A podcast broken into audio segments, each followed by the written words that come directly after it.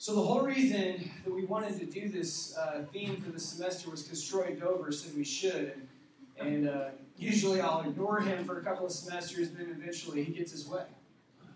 I was kidding. But the reason that we wanted to do uh, Jesus' messages to the churches in Asia in Revelation chapter 1, 2, and 3, um, it was pretty straightforward.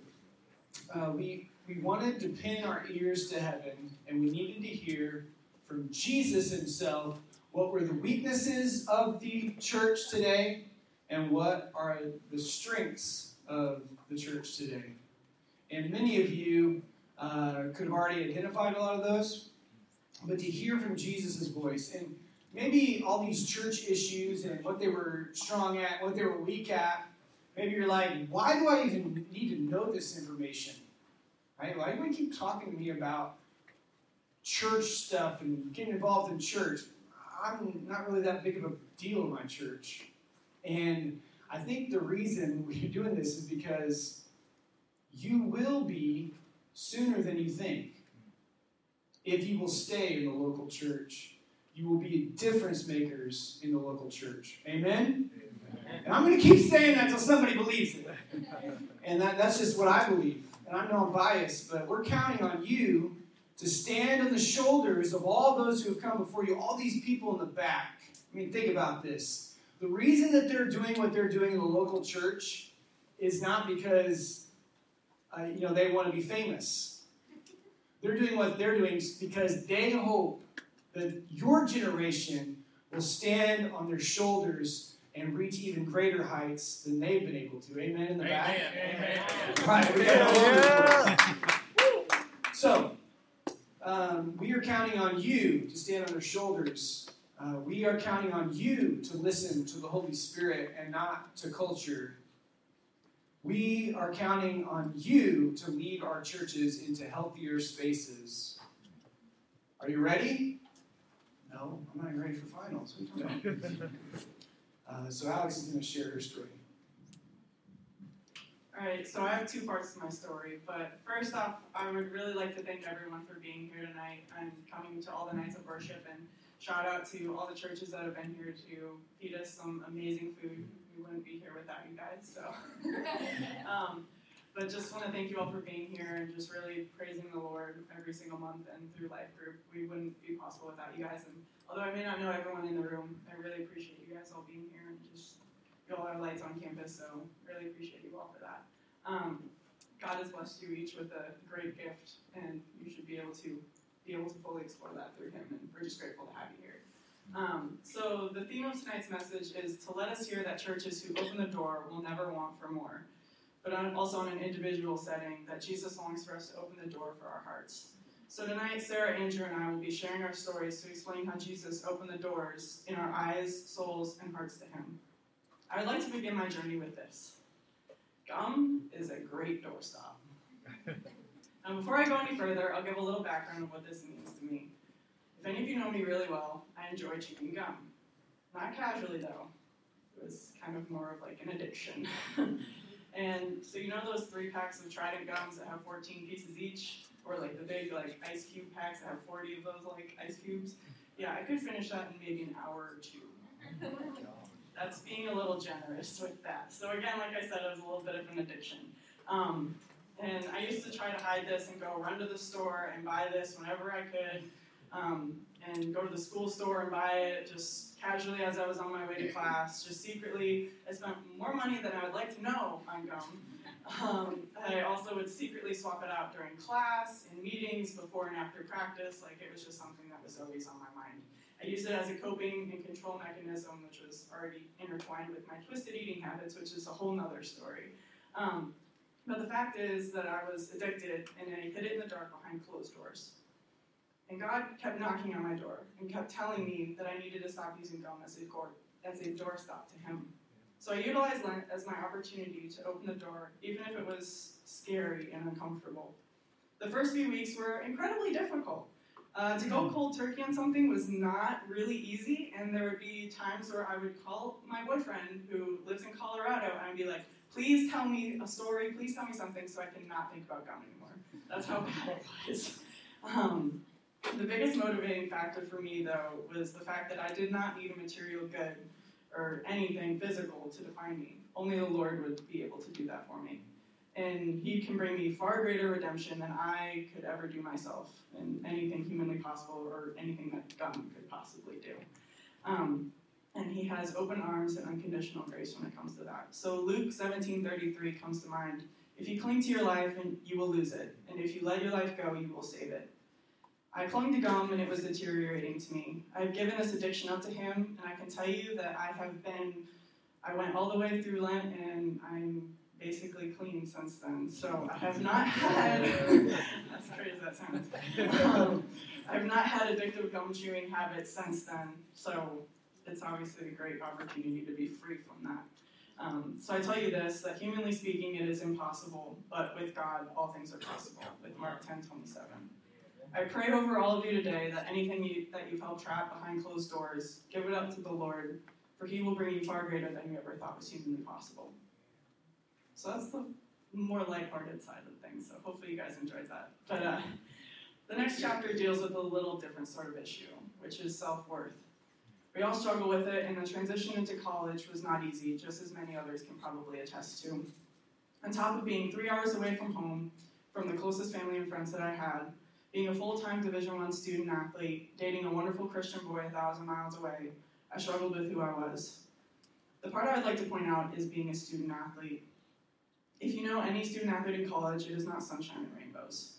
If you do know one and you've met one, then I don't know if they really are true competitors because the best athletes in the world are the ones who went through the most challenging and most adverse parts of their life to be absolutely incredible as they are today. My life as an athlete, I was surrounded by incredible, God trusting people like you all. I found community with impact. I was finally able to share His light with some of my teammates who come regularly, who couldn't attend tonight because we had another JAG Awards event. So, but I was finally able to share His light, and my road to happiness and where I am today was not an easy one. Before I share, I'm also not trying to say that my experience is how it is for everyone, but mine is specific to me, and some can relate to that. There came a point to where both Andrew and Sarah can vividly remember a dark space that I was in. I felt trapped. I was anxious about my day from the moment I woke up until the day I ended in bed. I cried myself to sleep some nights, wondering what was wrong with me, why was I here, why did I feel like I was absolutely worthless. The darkness was consuming me, and I was fighting so hard to release it. But this one hung around because this was not something entirely in my control. I was fearful, I was searching for the light that could only be found in the promise I told myself when I started this journey back when I was a freshman. Finish strong and do not quit. You're probably wondering, what is this something I couldn't seem to shake? My darkness was not something that I was hiding or an addiction like gum that I was using for control. My darkness was unfortunately a person who I saw every day and was verbally and emotionally abused by. I'm not here to bring shame to my head coach, but I'm here to share the reality of how destructive control hungry people with power driven words really are. When I finally opened the door to God my sophomore year, I was determined to be a new woman in basketball. I had God on my side, so anything was absolutely possible. Yet there I was, junior year, desperately searching for answers, crying alone in my room, just feeling so dark again. The community of people I surrounded myself with, and my boyfriend, my mother, my father, Sarah, Andrew, Impact, my teammates, helped me but I still questioned how such a Christian man, whose job was meant to develop and grow young women, was defining my bigger purpose and who I was. I was questioning why God put me here. Why was this man dictating who I said I was or who I thought I was? I prayed for you to open the door and let his heart be softened in your love, and nothing has changed. Why, God, why? We were going through the book of James at this time, and James 1 uh, 2 through 4 is something I vividly remember. Dear brothers and sisters, when troubles of any kind come your way, consider it an opportunity for great joy. For you know that when your faith is tested, your endurance has a chance to grow. So let it grow, for when your endurance is fully developed, you will be perfect and complete, needing nothing. My faith was being tested. God was pounding on the door I did not realize was closed. He repeated a knock on it every day for four years. Every day. That is persistence far greater than I have witnessed in honestly any athlete or person. What I did not realize is he was building my endurance, growing me, molding me into this new normal of His love and grace. I was going through some of the darkest moments, feeling like I could barely sleep, barely eat, and barely breathe. But my faith in God moved these treacherous mountains, even when I felt like I couldn't even lift my head up each day. My senior year was the least anxious, least depressed I have been in years being an athlete. That is not to say that my worries or doubt or self worth are gone, but they were subdued and slowly pulled away by God's knocking. I slowly opened the door to Him as the years went on, trusting Him to lead me to greater things, trusting Him to lift my head when I fell down trusting Him to push me further because He knows what I can handle and what makes me stronger. Trusting in Him to build a healthy community on my team. Trusting in Him to build my relationships with people who cared for me most. Trusting in Him to say who I really was a daughter of God. My devotional said the other day that although our lives are not in our complete control, that does not mean that our lives are out of control. My verse I have lived my life by in college is Matthew 17 20 faith can move mountains. And boy, has God moved some massive mountains in my life. Uh, he has helped me climb them mentally, spiritually, emotionally, metaphorically, and any of you know me quite literally as well. I sit here tonight telling you that if you're struggling with something, God is there knocking, wanting, begging, pleading to come into your house. He wants to help cleanse you, not because you aren't strong enough, or not that you aren't capable or worthy enough, but He knows what good you can do and it just needs to be used alongside of His goodness and grace. When that door is open, something happens. Pain of the past is gone. Hurtful words cease to inflict agony. Demeaning, demoralizing people become cowards in the light of God. I'm not saying my life is sunshine and rainbows now, not even close. But without God and the people that He's put in my life, Mitchell, my boyfriend, my parents, my extended family, my sister, who's playing at USI right now, um, my sister blood and my sisters on the court, Sarah, Andrew, and their families, all of my impact friends who I've met here over my four years. I would have never been transformed and even more ready for what the darkness tries to creep back into my life, whether in addiction or with a horrible boss. So let us be hot or cold in God's love today, because lukewarm is not a place for God's light to shine through these doors. Thank you.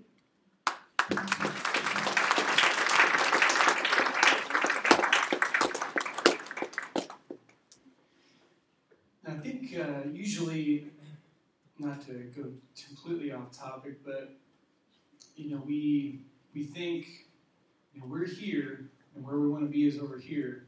There is no way I can get there. Sometimes it's something like gum, you know. sometimes it's like something like just so small that God wants to start in your life. Thank you so much, Alex, for being vulnerable with us tonight. Um, so, how can we, we open the door to Jesus?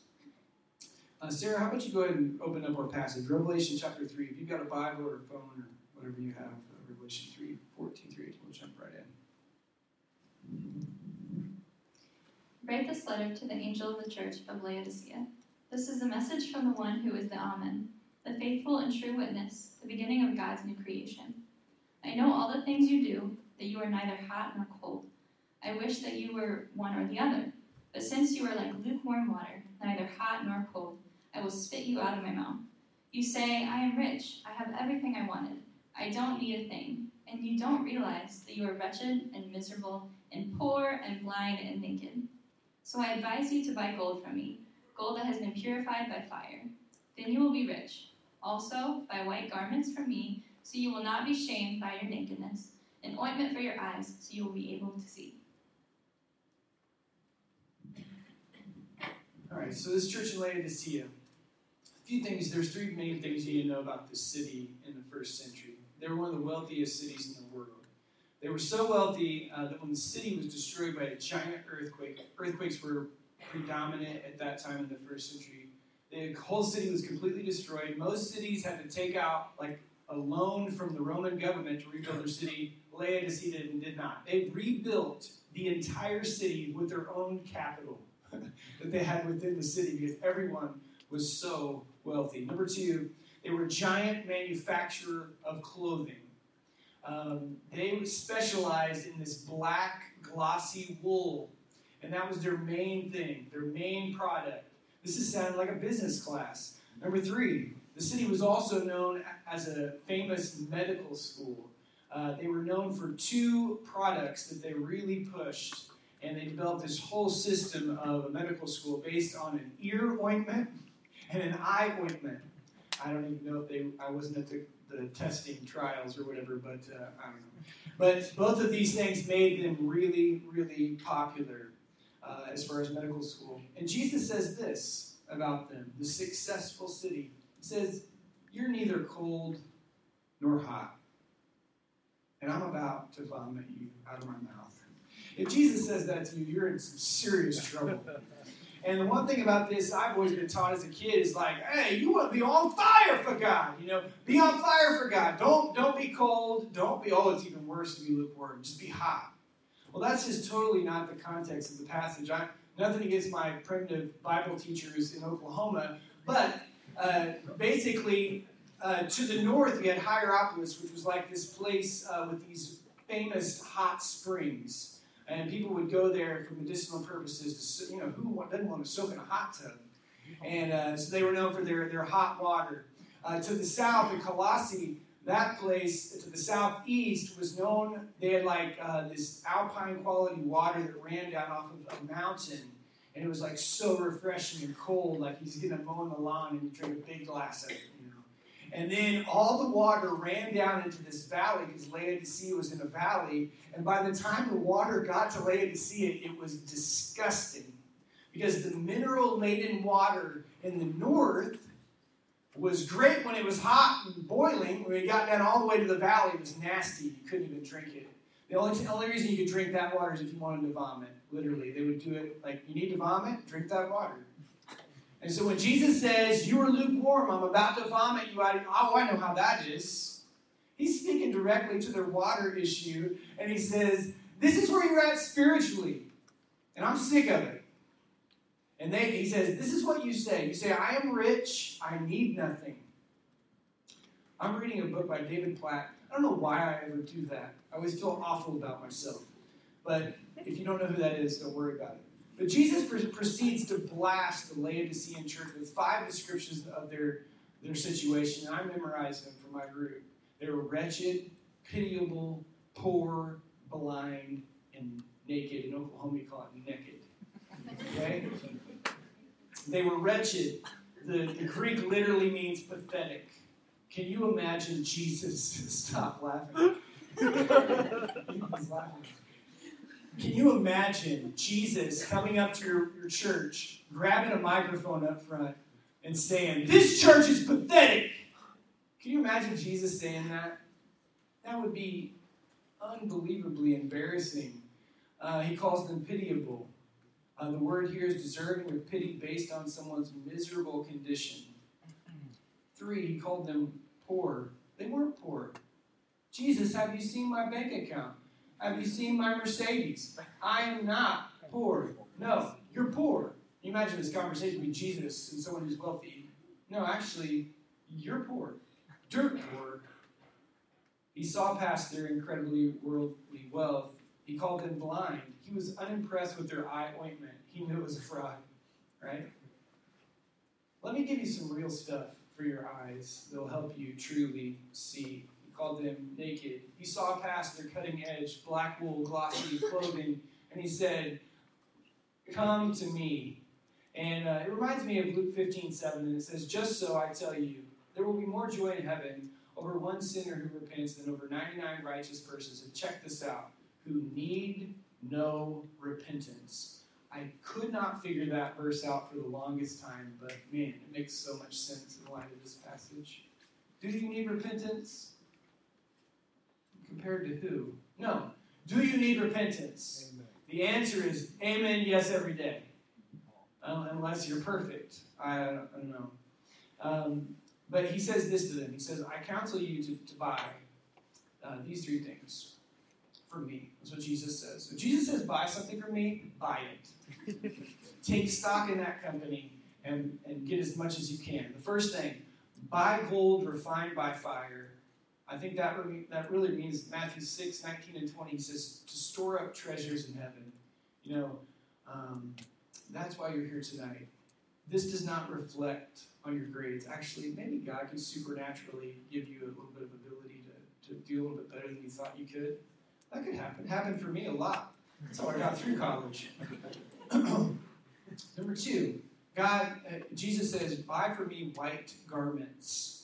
Um, Jesus' blood always leaves a trail of white. There's this crazy scene in Revelation 19 11 through 14. There's this weird scene like, like these people are coming out of the tribulation and they have white robes and there's like this side commentary going on. Who are these? They have come out of the great tribulation and they have washed their robes in the blood of the Lamb. And Jesus is leading this group.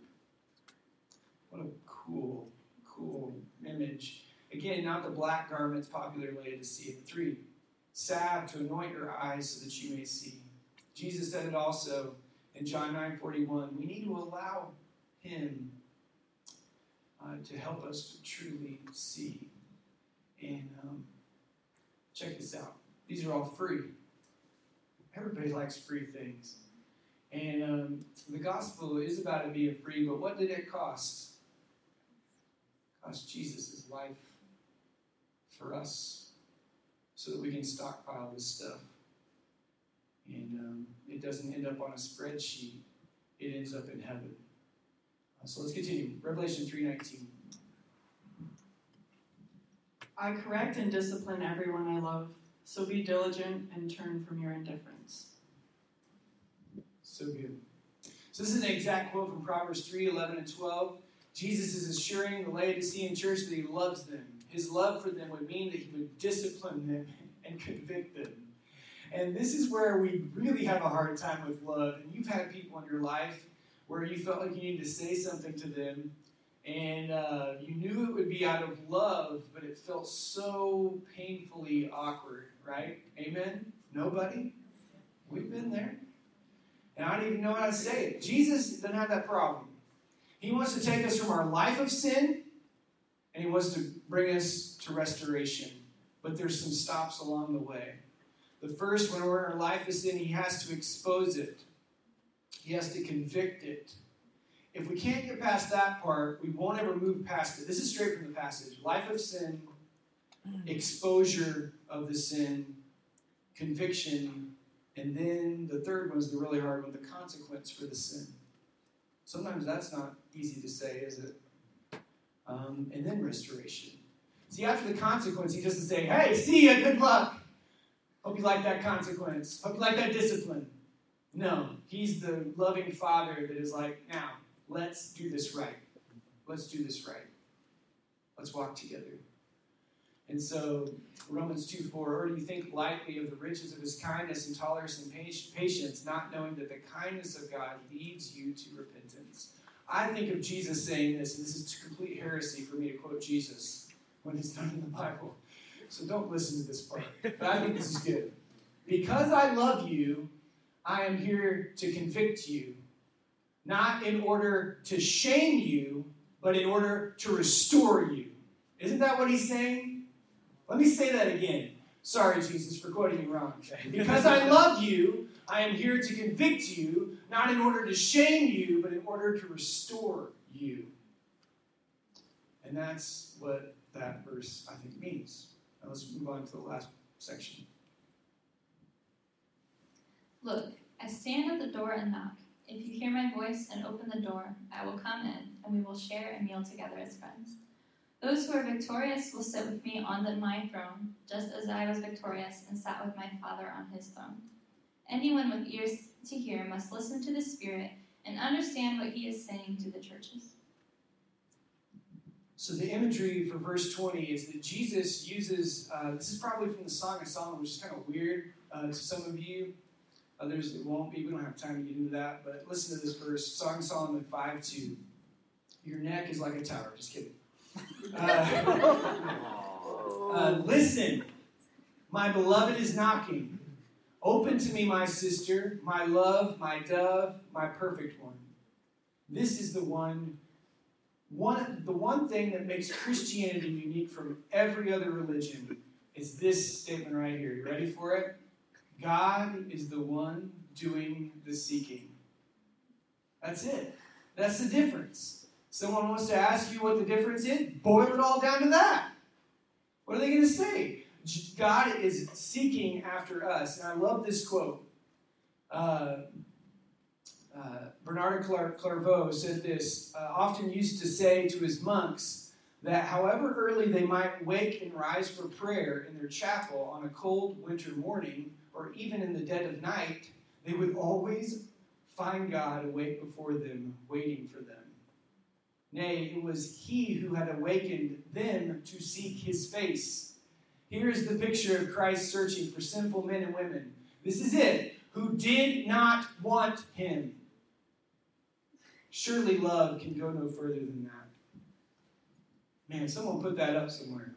The application of this verse is, is been often, like, again, misinterpreted for so long. Who is Jesus knocking? Like, what, what's the context of him knocking right here? Who's he knocking on the door? Some random dude in Laodicea?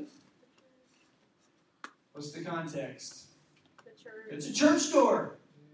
This is not an individual's heart door. Although that context kind of works, that's not the context. The context is Jesus is knocking on the door of the church. He says, Let me in.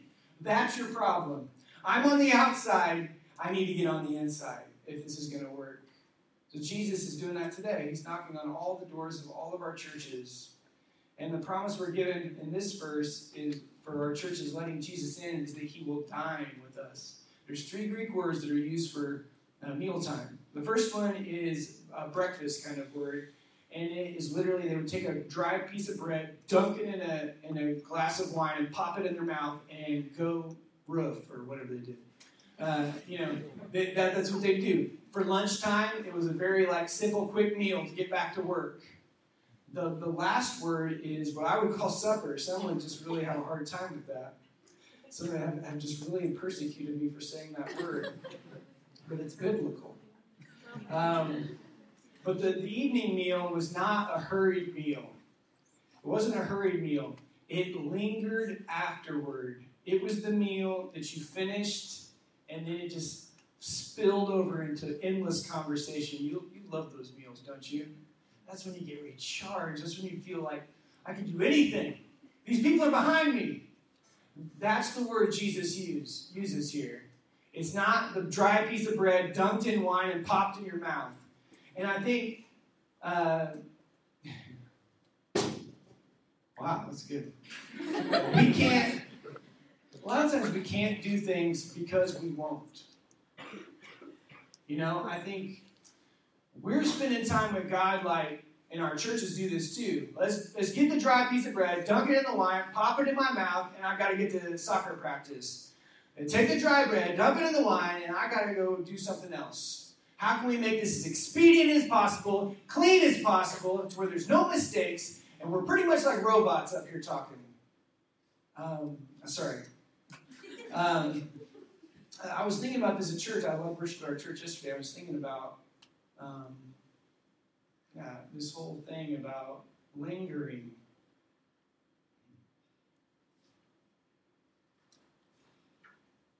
So when you think of throne, we usually think like a King George throne, like with one seat. An ancient Eastern throne was like a couch.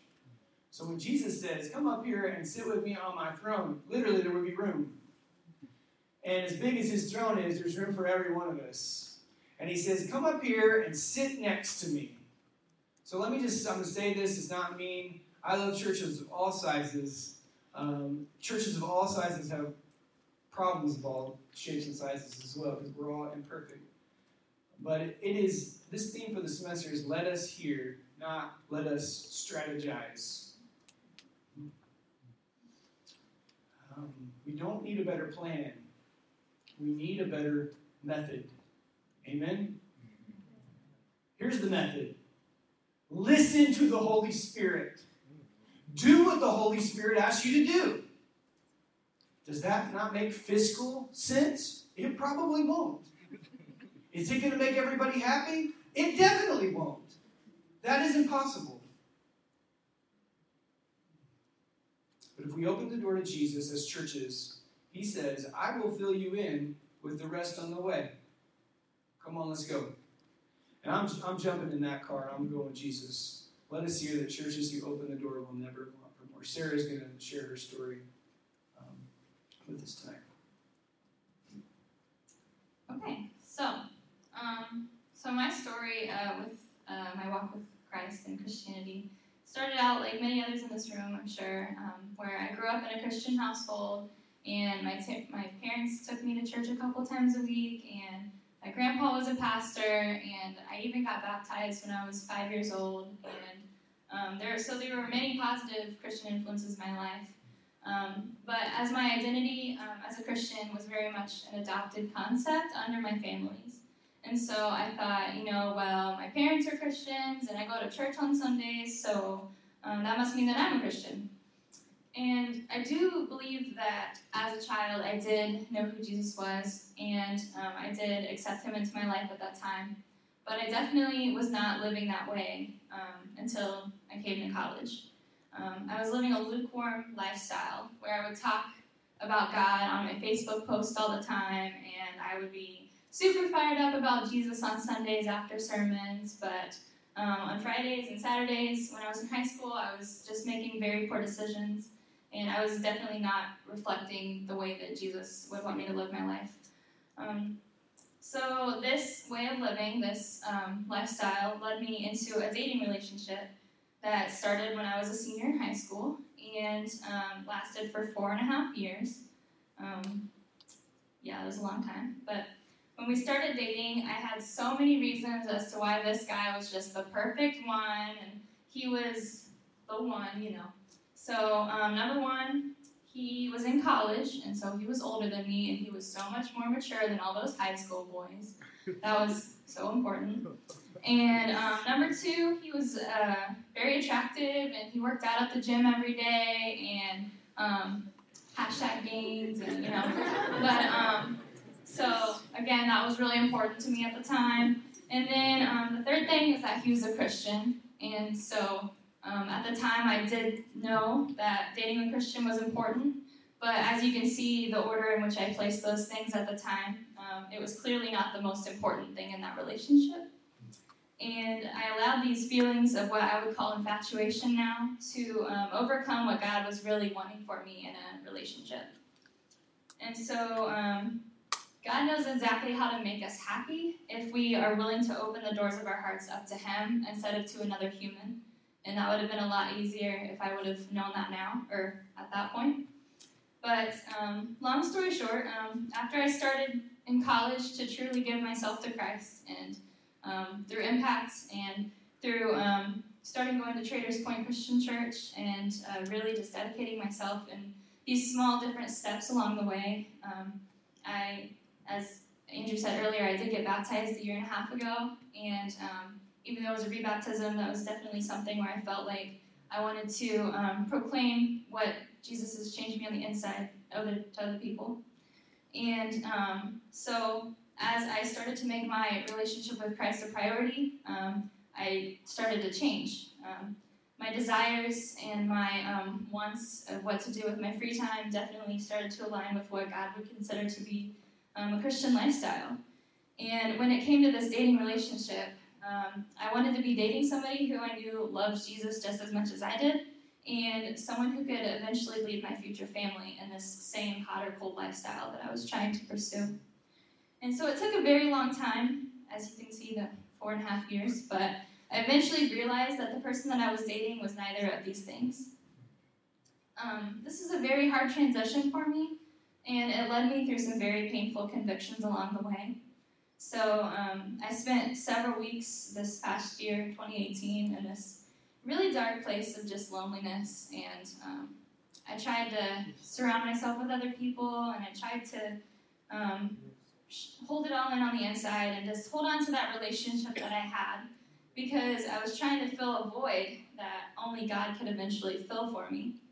But um, and I was comfortable in that lifestyle that I'd been living, and um, I was stagnant and um, again a lukewarm lifestyle, trying to creep back up. And um, finally, I decided um, to listen to God and break off this relationship after um, several painful conversations and eventually, him telling me just to not tell him about my loneliness anymore. And um, yeah, so he was obviously not the leader that I was needing in my life at the time. Um, but at that same day, when I had finally given in and I had just listened to God completely, and I had trusted Him in that big moment, I felt this huge amount of relief. Um, after these many years in college of taking these small steps to finally just giving it all to God, it felt great. And those steps of or those feelings of loneliness didn't just go away overnight, which I thought that they should. But over time, the more that I turned to God instead of to another person or to other people, um, the further those feelings drifted away. So today, um, I can tell you that it's definitely not always easy living this hot or cold lifestyle for Christ. Um, but it is always the lifestyle with the greatest amount of reward. You may go through a lot of painful times in your life when you feel like you're listening to God and you're just you're doing the right things, but maybe you're only hearing what you want to be hearing instead of actually listening to what he's saying. So I truly believe that if you are in a church who welcomes Jesus in its doors, and you are also welcoming Jesus into your own door, then you will never truly want for more.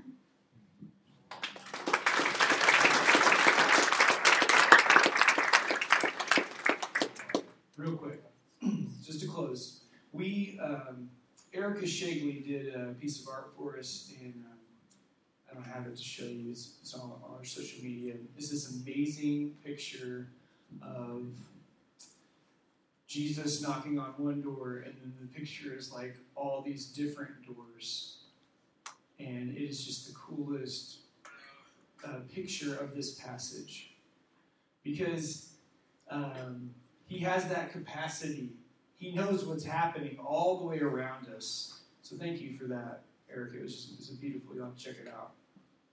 Um, so this passage, just a few things coming out of it.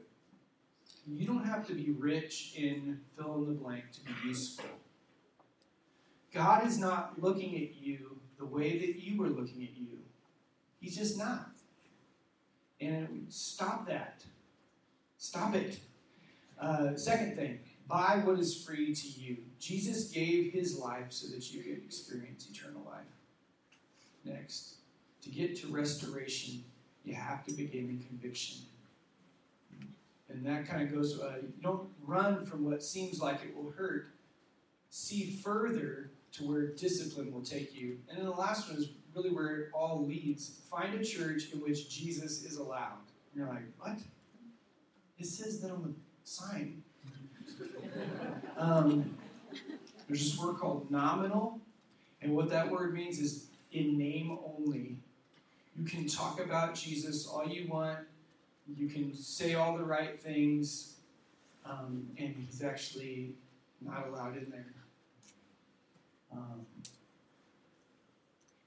and um, so let us hear that churches who open the door will never want for more. Um, so uh, we're going to close uh, with just a time of prayer with our graduates. And I'm just so proud of this group.